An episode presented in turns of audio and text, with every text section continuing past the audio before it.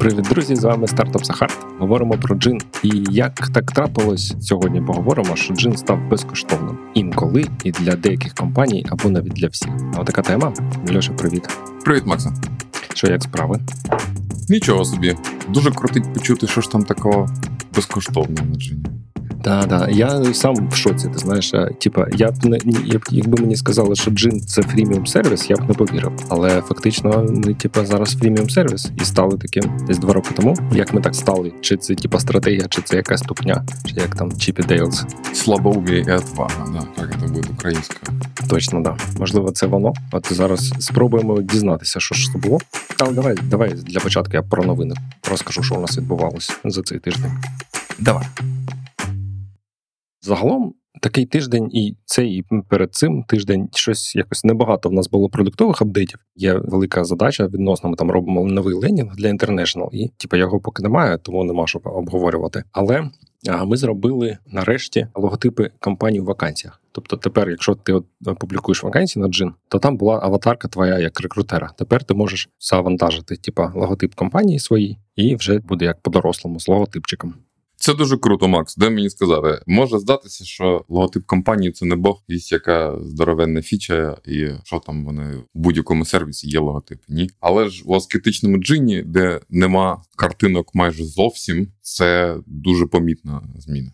Ну я теж так сподіваюся. У нас вже я подивився от перед записом біля 300 компаній, які завантажили ці логотипи. Це приблизно 10% якщо рахувати, типу, по вакансіям. Але ми в понеділок це релізнули, здається. Тому я сподіваюся, що буде типу, з часом 80 плюс відсотків. Ну хоча б половина буде з логотипами, і це буде веселіше. Мені дуже дивно до сих пір, е, як на джині нема профілів компанії і нема сторінок компанії. Я так бачу це як перший крок до цього. Ну, в принципі, да. У нас немає, звісно, родмапу, але сторінки компанії чи там профілі компанії це виглядає досить очевидна е, річ і можливо ми до неї ще дійдемо. От я в контексті цієї фічі хотів, до речі, згадати або сказати, що це часто така помилка, чи що продуктової розробки, коли ти робиш якусь фічу, типу робиш, робиш, робиш, нарешті зробив, релізнув і кінець. Що там з нею далі буде? Чи будуть її користуватися, чи а взагалі про неї дізнаються і користувачі? Типу про це часто забувають подумати, але це насправді така ж важлива тема, як і власна розробка. Так що ти там додав ці логотипи, і ніхто не знає, що це можна їх типу, завантажити, то ти будеш думати, що фіча не вдала, тому що ніхто не користується. А можливо, люди просто ну не помітили. Да? Ще одна вкладка там з'явилася, чи там ще якась зміна, яку ти просто не побачив. Треба обов'язково думати про те, як зробити фічу популярною. Да? Що треба зробити, щоб її використовували. Тобто, це такий MVP до сторінок компаній. Якщо логотипи не завантажують, то мабуть щось не те з ідеєю профайлів. А як завантажують, то може це і гарний знак. Так, будемо будемо рахувати так, да. У нас, до речі, ще такий фані ефект. У нас на джині є аватарки рекрутерів і кандидатів. Типу, коли ти спілкуєшся з кандидатами або там з рекрутерами, то ти бачиш фоточку. Ну, таку невеличку, але якась там аватарка є. І на джобсайтах це так досить. Я б не сказав, що це популярна фіча. Ну тобто на LinkedIn, звісно, так, але якщо ти подивишся там WorkUA чи навіть Dow, мені здається, в нас такого немає. От і єдина причина, чому на джині ці аватарки були з самого початку, це коли я писав першу версію, і треба було зробити sign-up flow, І я так вирішив, що реєстрації по e-mail це якось складно. Давай, типу, social реєстрації тільки зробимо. Google, LinkedIn, Facebook. А там є картинки. Да, да, да. Всіх цих API є можливість завантажити аватарку, і такому прикольно. І таким чином у нас на джині завжди були аватарки. Yeah. Ще друга така, типу, новина. Ми випустили аналітику за липень, щомісячну аналітику в Телеграм. Ми в розсилках пишемо. От там, в принципі, не дуже багато всього. Там, в принципі, є цифри по вакансіям. Вакансіях стало менше у липні, там відсотків на 15 порівняно з червнем. Ну і взагалі динаміка така ну дуже прикольна. Тобто їх більше не становиться, трошки навіть зменшилась. Друга цифра з аналітики це найми. Тобто наймів навпаки стає більше. В липні в нас було 1300 з чимось. Це більше ніж у червні але це менше ніж було рік тому. Минулого літа, в липні 21-го було там 1500 там з чимось, майже 1600. То такий от у нас зараз це ринок. Макс, скажи, а липень на фоні року це гарний місяць чи не дуже? Постсезонність? От зараз я тобі скажу: сезон я відкрию дашборд за минулий рік, там де 12 місяців, і відкрию найми. Ти знаєш, складно сказати. У нас немає такої прямо жорсткої сезонності саме влітку. Можливо, тому що джин постійно зростав раніше. Тобто, кожен місяць е, зазвичай ну більше було вакансій, більше полків, більше рекрутерів, кандидатів.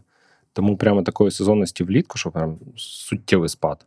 Ми не бачимо. Тобто там були травневі свята, був там новий рік. От ці таких два мікросезони, там пару тижнів, коли так суттєвий спад. Але літо, ну так, хтось, звісно, відпочиває, але інші не відпочивають, і в нас не було. А вересень, вересень хіба не, не топ місяць? Мені так здавалося, що у, у рекрутингу вересень це як початок року. Ну, бізнес-сезон, так, да, зазвичай рахується, що от бізнес-сезон це осінь.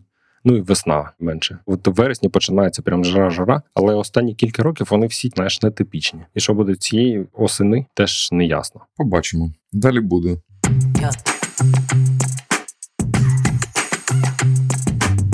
Давай з новинами покінчили на сьогодні. Давай поговоримо про те, як джин став безкоштовним. Взагалі, чому я вирішив сьогодні про це поговорити? Е, я готував аналітику за липень, і в цій аналітиці, значить, там є у нас така рубрика топ-найми, найдорожчі найми е, місяця, і там 10 найдорожчих наймів. Окей. І я звернув увагу, що 6 з цих топ-наймів вони безкоштовні. Тобто кандидат знайшов роботу, компанія знайшла значить, цього кандидата, а Джин заробив е, нічого на цьому наймі і це 6 з 10. Це безпрецедентна кількість, так? Я так розумію, що ніколи не було такої пропорції, диспропорції. Такого атракціону щедрості ніколи не було. І власне тут ми підходимо до того, як що взагалі відбувається, чому Джин став альтруїстом чи, чи не став, як це пояснити. Що сталося? Да, отже, що сталося? Значить, зараз напевно не всі кандидати, не всі може навіть компанії знають, але зараз на джині є якби два варіанти пошуку людей. Тобто, ти можеш або е, публікувати вакансію і чекати, коли тобі там відгукнеться кандидат, і там з ним говорити. Або другий варіант, е, як на LinkedIn, коли активний пошук. Ти йдеш в нашу базу, переглядаєш профілі і пишеш тим кандидатам, які виглядають цікавими. От і далі ви спілкуєтесь так само. От у нас зараз принципово різний прайсинг для цих двох варіантів пошуку. Тобто, якщо ти просто чекаєш відгуків, публікуєш вакансії, то ти не платиш взагалі нічого джину, навіть якщо ти когось наняв. Якщо рекрутер перший пише кандидату і далі відбувається найм, то це платний найм, і ми за це беремо ну 30% від найму від зарплати його е, за місяць. Ось така штука. Це то, що в нас є, типа зараз, але так було не завжди. А як це було на початку? Знаєш, я от хотів перед тим як розказати, типу, як ми до цього прийшли і чому воно так є, типу, дивно. Я хочу взагалі взяти такий блок теорії невеличкий і поговорити взагалі про pricing, про дискримінацію, про freemium і от взагалі такі штуки пов'язані з бізнес-моделлю. Чим керуються компаніями, коли там ставлять певні прайси на свої там послуги? Да? Як в цьому знаєш, там є жарт, типу, скільки коштує коробок сірників, там мільйон. На що так дорого, бо гроші потрібні. Чому джин коштує 30%, а не 300%? Ясно, що 300% було б більше грошей. Чому ми такі дурні? В 10 разів. Ну Є така теорія, чи не теорія, е, що є значить, крива попиту, крива пропозицій, і вона десь перетинається. Тобто, чим дорожча твоя послуга, тим менше людей готові її купувати. Яку б ти не обрав для себе точку, наприклад, ти можеш брати за найм 10 доларів, можеш тисячу доларів, а можеш 10 тисяч. Теоретично на будь-яку ціну є покупець. Просто за 10 тисяч доларів, умовно, в тебе буде один найм там на 2 роки. За один долар. Ну типа всі готові користуватись, умовно, а за тисячу ну там 50% готові платити тисячу, а 50% не готові. І теоретично, десь на цій криві є оптимум, так де теоретично, да, е, десь на цій криві є точка, яка оптимальна з точки зору твого ревеню. Тобто, щоб максимальна кількість людей, ну не максимальна кількість людей насправді, а щоб максимальний прибуток отримати, да, є якась ціна певна. Її ти хочеш знайти як бізнес. Типа, це такий, якби ну, базова ідея. Flat pricing theory. Базова ідея, да, да, да, да. Flat pricing. Але за десятиріччя чи сторіччя типу, бізнесу вже люди чи компанії прийшли до того, що навіть якщо ти так зробиш і знайдеш цю точку на графіку, е, це не оптимальне може бути, тому що деякі люди готові більше платити, деякі люди готові менше. В ідеалі ти хотів би, щоб різні люди користувалися твоїм сервісом або купували продукт і платили просто різні гроші за плюс-мінус ту саму послугу. Але може там послуга буде чимось відрізнятися. Той, хто платить більше, отримає щось більше.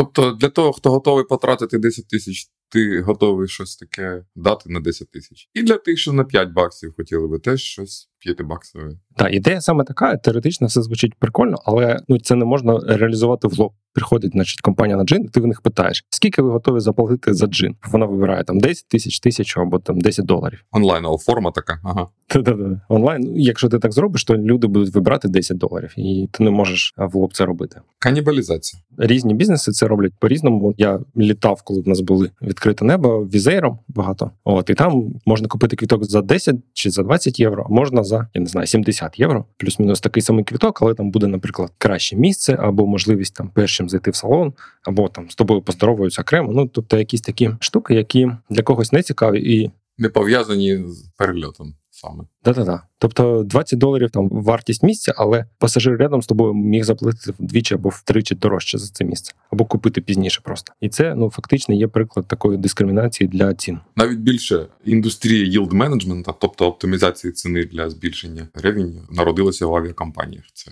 авіакомпанії нам дали світу концепцію yield менеджмент. От я пам'ятаю, ти мені колись розповідав про е, що ви платили за Trello п'ятизначну суму, здається. Ну я не знаю, ну, можеш це озвучувати чи ні. Але, от, наприклад, е, ми на доу користуємось Trello і платимо 0 гривень чи доларів. От ну там є ж типа фріміум версія.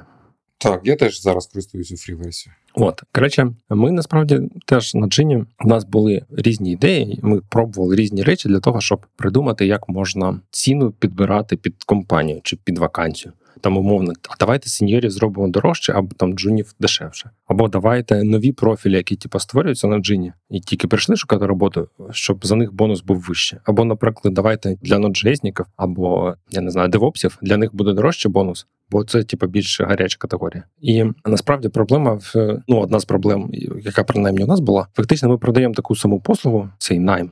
І коли ти береш за той самий продукт або за ту саму послугу різні гроші, це якось не дуже сприймається. І ми так, врешті-решт, не знайшли якогось такого варіанту, який би нам подобався. І теоретично був ну вартий там додаткової складності. Да? Тобто не просто флетфі, як зараз, 30%, ну щось більш складне. Десь 30, десь 15, десь надбавка, десь ще фіксит фі, таке мутня. Точно, десь 50, наприклад. Ніякого simplicity тобі. Да-да-да, да, да. Це так, от було в нас така штука. А потім прийшов 2020 рік і почався коронавірус. Пам'ятаєш, колись така штука була? Ха. І тоді ми побачили, що в нас, типа, травні, здається, чи навіть в квітні. Коротше, коли от почались так серйозні ці локдауни, і вони докотились до України, в нас просто типа зупинилися найми. Тобто компанії перестали шукати людей, перестали користуватися джином, і типа ми зупинилися. Та-та, зупинилися, і типа нам було треба було Виключили сайту. Е, вирішувати, що типу, що ж що робити далі? Типу, просто перечекати, почекати, поки ринок з'явиться знов, компанії почнуть наймати далі, чи спробувати щось запропонувати в цих нових умовах, щось запропонувати нове. І от ми довго-довго думали і придумали, от то, що ми придумали. Тобто, ми зробили найми в вакансіях безкоштовними. Спочатку це була така, значить, акція на місяць, чи два, чи три. Ми її там на літо продовжили, потім продовжили до осені, а потім десь у вересні. А а, а скажи, це був такий MVP, Ви пробували так темпо реакцію, щоб потім зробити постійною, чи ідея зробити це постійно зріла з цим часом? В мене була гіпотеза, що це може бути на постійній основі. Чи не гіпотеза, як сказати, ну відчуття, що це може бути хороша ідея постійно, але це такий, знаєш, ем, такий ризикований крок. Страшнувато. Да, страшнувато. Ти прикинь, ти робиш найми через вакансії безкоштовними, і далі всі тупо перестають писати кандидатам і тільки починають користуватися вакансіями, і твоя ревеню в тикву е, перетворюється. Тому, звісно, фактично це такий спосіб повернутися до попередньої схеми, не ламаючи там відносини, не роблячи якийсь піар-дизастер. Ми робимо акцію для коронавіруса, і далі, якщо типу, це буде прям дуже погано, залишаємо собі можливість повернутися до звичайної схеми. Вімкнути задні. Точно. Ідея була, що ця от схема з безкоштовними вакансіями, вона це був один з варіантів, який ми обговорювали. Там були різні варіанти ще, що можна зробити, як відповідь на коронавірус і спад е, попиту на ринку то можна було там зробити скидки або зробити там дешевше, да? не 25%, як у нас було тоді, а там 20 чи 15%. Можна було зробити якісь промокоди, або зробити місяць безкоштовний. Або ну коротше, ми там обговорювали різні варіанти. І чому я пушив за цей варіант? Тому що мені здавалось, ну і так, в принципі, це. Є фактично зараз. Досі здається. Да, досі досі здається, що цей варіант найбільш адаптивний, тобто він якби автоматично підлаштовується під е, попит на ринку. Тобто, коли головний на ринку кандидат і треба його шукати і вмовляти, то більшість компаній ну готові писати кандидатам, а не чекати, поки там їм хтось напише. І тоді це платний найм. Коли на ринку коронавірус, про війну, звісно, тоді ніхто взагалі не думав. От коли там коронавірус чи там ФОПи там відмінять якісь такі варіанти були форс-мажорів, то теоретично попит впаде, і тоді компанії готові довше шукати, але менше платити. І для них будуть безкоштовні вакансії працювати. Ну, адаптація під під умови ринку. Тобто не змінювати кожні там 6 місяців. Зараз ми підняли ціни, бо типу, попит виріс, потім попит впав, нам доводиться їх. Зрізати, потім знову повертати. Коротше, от щоб це не робити постійно. Давайте зробимо один раз таку схему, і далі вона буде автоматично адаптуватися під реалії ринку. Тобто, дай мені підсумувати ідея дискримінації цінової в даному випадку така: якщо тобі дуже потрібен девелопер, то ти тоді активно сорсиш, активно пишеш і платиш екстра бонус. Якщо тобі не дуже потрібний, або може в тебе таке дуже ім'я громке, де тебе всі хочуть, то можеш просто написати вакансію, запостити і нічого не платити. Але ж, е, звичайно, темп найму від цього впаде. Тобто, кому потрібно більше, той платить. Да, да, саме так. І тут ще така штука, що ця схема вона не просто адаптується до ринку, вона залежить. Ну, умовно, в тебе є там вакансії девопса в компанії і рекрутера, або там support якогось, або навіть junior якогось розробника. Ясно, що знайти джуніора набагато е, легше, ніж девопса сеньорного. І в принципі, ти можеш для якоїсь вакансії займатися активним пошуком і платити за це не. А для інших вакансій, які менш складні, ти можеш їх розміщувати на джині або на своєму сайті і просто закривати через відгуки. Але ж теж маємо лише дві моделі: безплатно чи платно. Немає мені потрібно і мені дуже потрібно. Заплачу 30% чи 60%. Та на жаль, да, да. До цього ми ще не перейшли. 60 або 150 Це було б прикольно, звісно. Ага, тоді в мене є одна ідея. Просто брати з усіх 60% хороша ідея. Актуальна. З тих, кому найбільше треба. Запитувати, треба запитувати. А вам дуже потрібен програміст? Чи так собі? Ну так собі. Тоді 30%. Якщо дуже-дуже, то 60. Дуже-дуже. Е, да, да.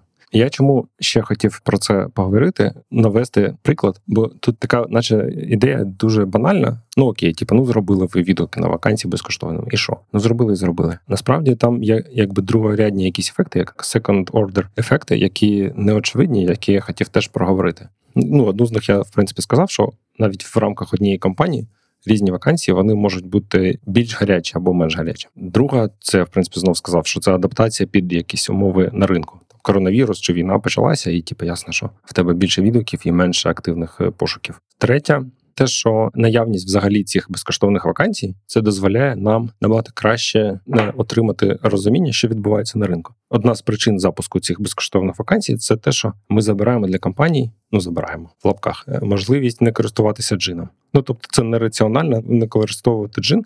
Бо це стає якби ну такий. Ти можеш взагалі нікому не писати, просто публікувати вакансії. Можливо, ти когось знайдеш, можливо, ні, але ти точно не заплатиш. І таким чином ми можемо сподіватися, що 100 не 100, але там пасивний найм.